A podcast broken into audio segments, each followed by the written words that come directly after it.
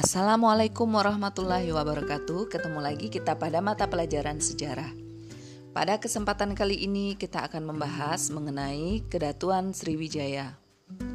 Yang pertama, kita akan membahas mengenai sumber-sumber tentang keberadaan Kedatuan Sriwijaya yang antara lain diperoleh dari sumber-sumber Cina.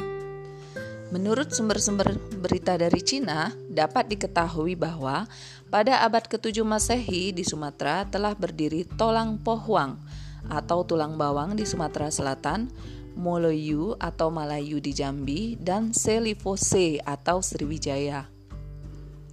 Seorang pendeta Buddha dari Cina bernama Ising yang berangkat dari Cina pada tahun 671 Masehi menuju India menulis bahwa dia singgah di Sriwijaya selama enam bulan untuk belajar tata bahasa Sanskerta.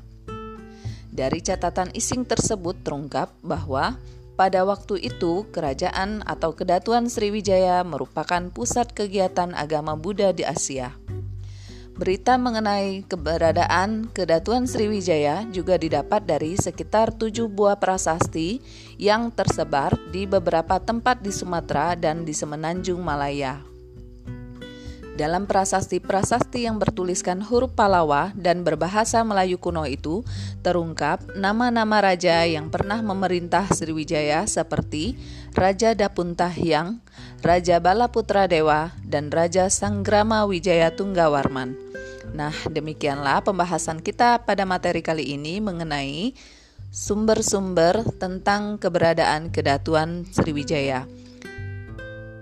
Lain kali kita akan membahas mengenai politik, ekonomi, sosial, dan budaya pada Kedatuan Sriwijaya. Terima kasih telah menyimak. Wassalamualaikum warahmatullahi wabarakatuh.